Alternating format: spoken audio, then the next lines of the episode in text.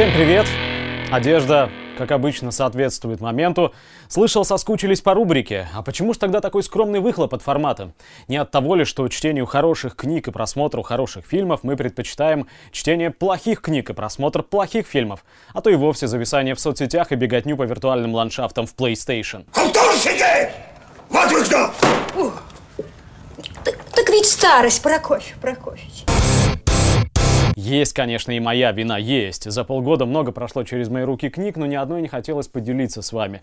С фильмами ситуация еще хуже. Кстати, скоро Оскар, состоящий из среднего, плохого и отвратительного кино. Как считаете, нужно ли отнимать хлебную корку у кинообзорщиков и разбирать здесь недостойные разбора фильмы? Отпишитесь в комментариях. Будьте любезны.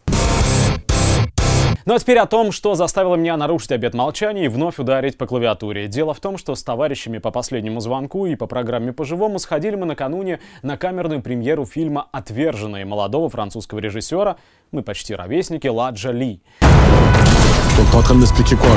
C'est un accident Les petits nous lâchent pas depuis tout à l'heure. C'est pas de votre faute. Comme d'hab quoi. Tu vas trop loin là Et s'ils avaient raison d'exprimer leur colère Seul moyen de se faire entendre aujourd'hui.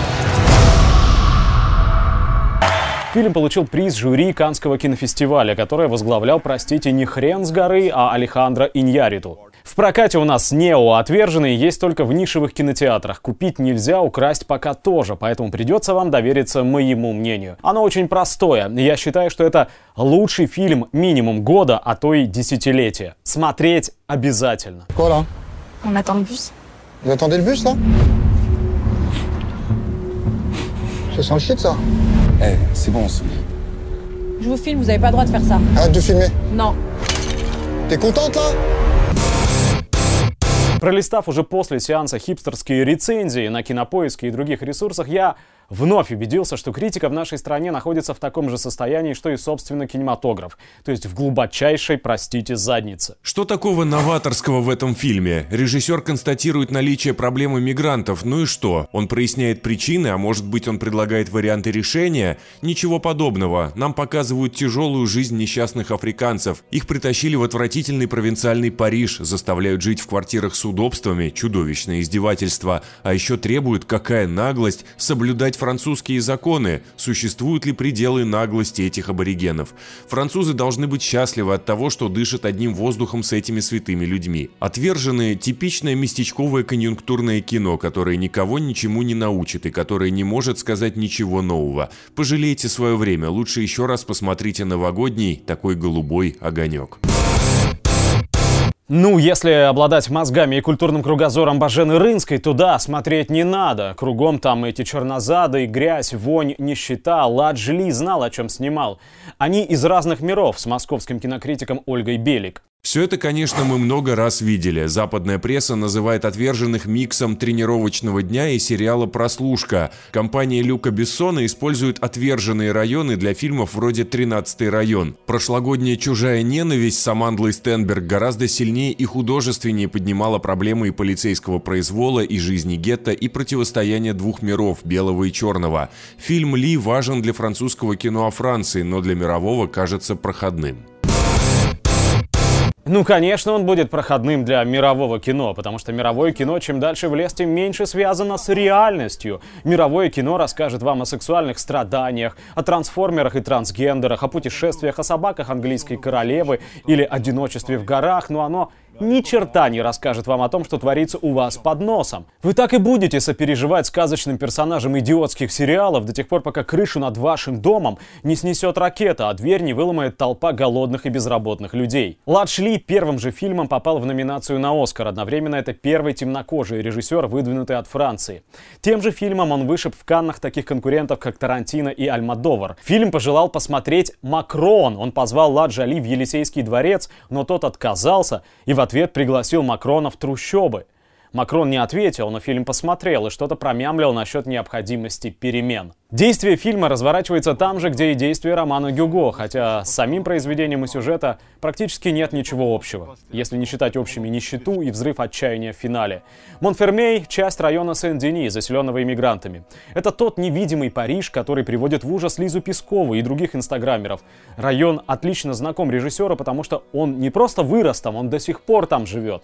Заключительные сцены фильма сняты на лестничной клетке дома Ла Джали, дома, предназначенного под снос. Безработица в этом районе 40%. Это классическое гетто, но все-таки не совсем обычное. Именно Сен-Дени убирает, стирает, готовит, обслуживает весь проходящий через французскую столицу поток туристов. Точно так же, как Бронкс или Квинс обслуживают Манхэттен, забиваясь вечером назад в социальные норы из коричневого кирпича. На территории Сен-Дени находятся и заводы вроде Peugeot Citroën, которые сначала нанимают бесправных, а потом вышвыривают их за забор, как это было 9 лет назад. Ладшли ценен тем, что он, не закончивший даже режиссерских курсов, снял и показал реальность. Реализм практически уничтожен в современном кино, и при любых оговорках заслуга создателей фильма в том, что они встряхнули зажравшуюся публику, отвесили ей хорошего пинка. Безо всякой мистики, безо всяких иносказаний, просто в лоб. Не хочется засвечивать сюжет заранее, смотрите сами, обращу лишь внимание на некоторые детали. Фильм начинается длинной сценой, Ликующая толпа празднует победу Франции в чемпионате мира по футболу. Ничего не напоминает. Все остальное время посвящено тому, чтобы разбить эту мнимую солидарность, это мнимое единение, разбить его в дребезги. Отличная работа сценариста и оператора. Там, где Феде Бондарчуку требуется час тупых диалогов, Лад Шли обходится единственным кадром. Мокрый от пота пиджак в этом самом кадре говорит больше, чем 20 страниц текста.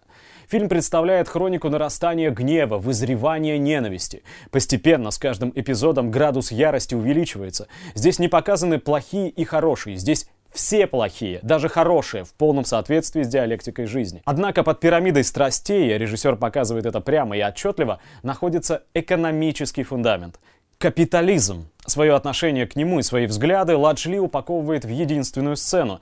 Когда в одной из комнат женщины-мигранты формируют коллективную кассу взаимопомощи, внимательный зритель обязательно заметит это противопоставление с миром тотального цинизма и беспредела, в который погружены остальные персонажи фильма. Важно, что Ладж Ли – нечастый пример успешного перехода из документального кино в художественное. В 2007-м он еще совсем молодым человеком фиксировал с помощью бытовой камеры знаменитые французские погромы, начавшиеся после убийства полицейскими подростка из мигрантского квартала.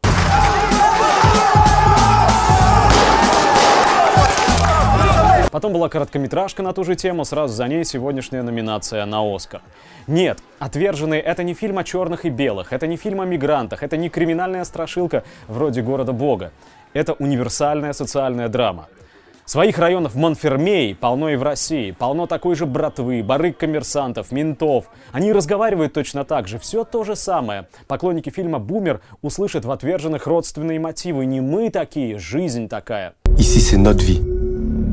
Думаю, фильм покажется интересным и мусульманам. Ладж показывает социальную природу экстремизма, объясняет, что ислам для деклассированных масс становится формой защиты от эксплуатации и насилия. Если ты всерьез хочешь революции, ты должен выходить на улицы каждый день, говорит режиссер, намекая на охватившие Францию сегодня забастовки и демонстрации желтых жилетов. Это универсальный фильм, он не о Париже или Франции. То же самое происходит в США, в Бразилии, в Африке. Это международный фильм, он не о бунте против полиции. Это восстание против всего, против всей системы, которая приводит к власти таких людей, будь то полицейские, смотрящие за районом или наркодилер. Левые, правые, нет никакой разницы, хоть ультраправые. За последние 30 лет в политике ничего не поменялось. Правое-левое правительство неважно, всем управляют корпорации. Ответственность за миграцию целиком лежит на Европе. Африканские правительства – это просто марионетки Запада. Французская колониальная система существует больше века. Никакой настоящей независимости колонии не получили. Всем управляют корпорации, которые грабят континент. Африканцы не плыли бы в Европу на плотах, если бы миллиардеры не делали на них свои состояния. Если бы страны Африки распоряжались своими ресурсами, кому из их жителей пришло бы в голову плыть во Францию на плотах? Транснациональные корпорации выжимают все соки из Африки. 90% урана, который дает Европе электричество, привозится с этого континента. Люди, с одной стороны, жалуются на засилие мигрантов, но с другой никто не хочет подумать, откуда берутся мигранты. Никто не думает о грабительских войнах. Столько говорят о терроризме и Аль-Каиде, но кто создал Аль-Каиду, кто вооружал и финансировал финансировал ее.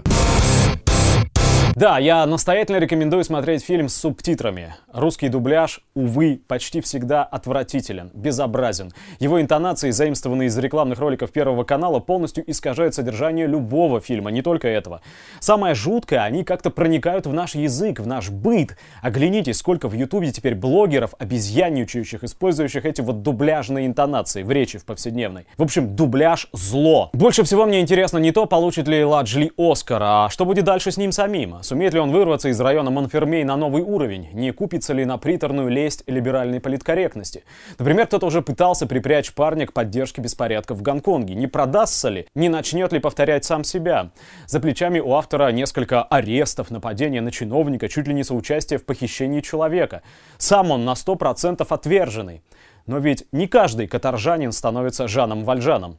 Фильм заканчивается абсолютно марксистской цитатой из Гюго. «Не бывает плохих людей или плохих деревьев, бывают только плохие садовники». Права на отверженных были выкуплены компанией Amazon за полтора миллиона долларов в ночь премьеры.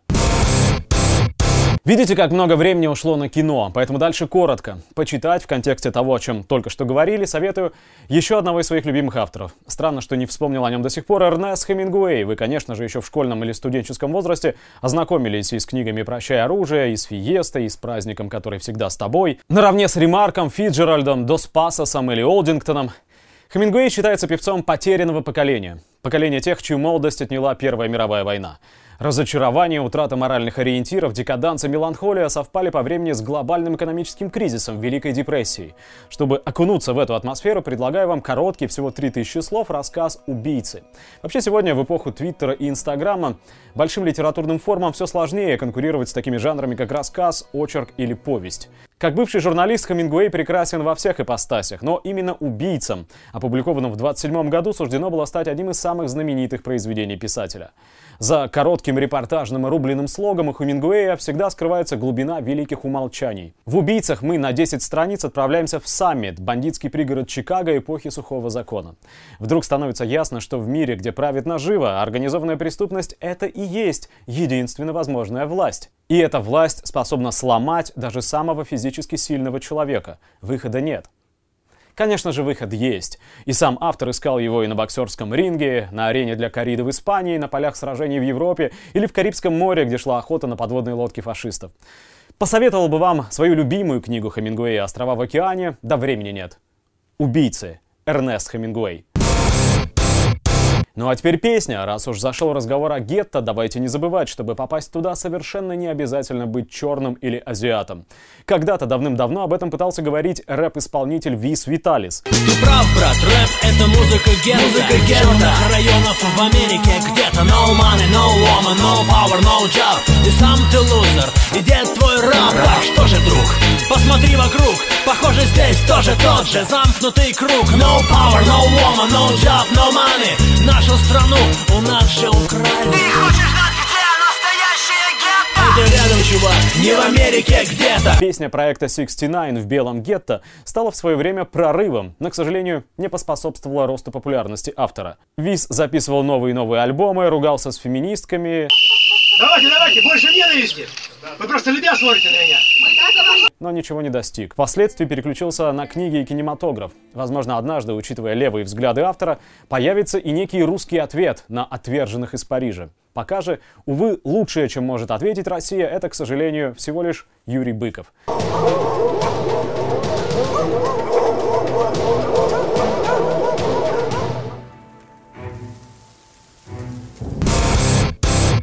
Это была рубрика ФКП, фильм, книга, песня. Большое спасибо, что смотрели. Подписывайтесь, распространяйте. Надеюсь, что до скорой встречи.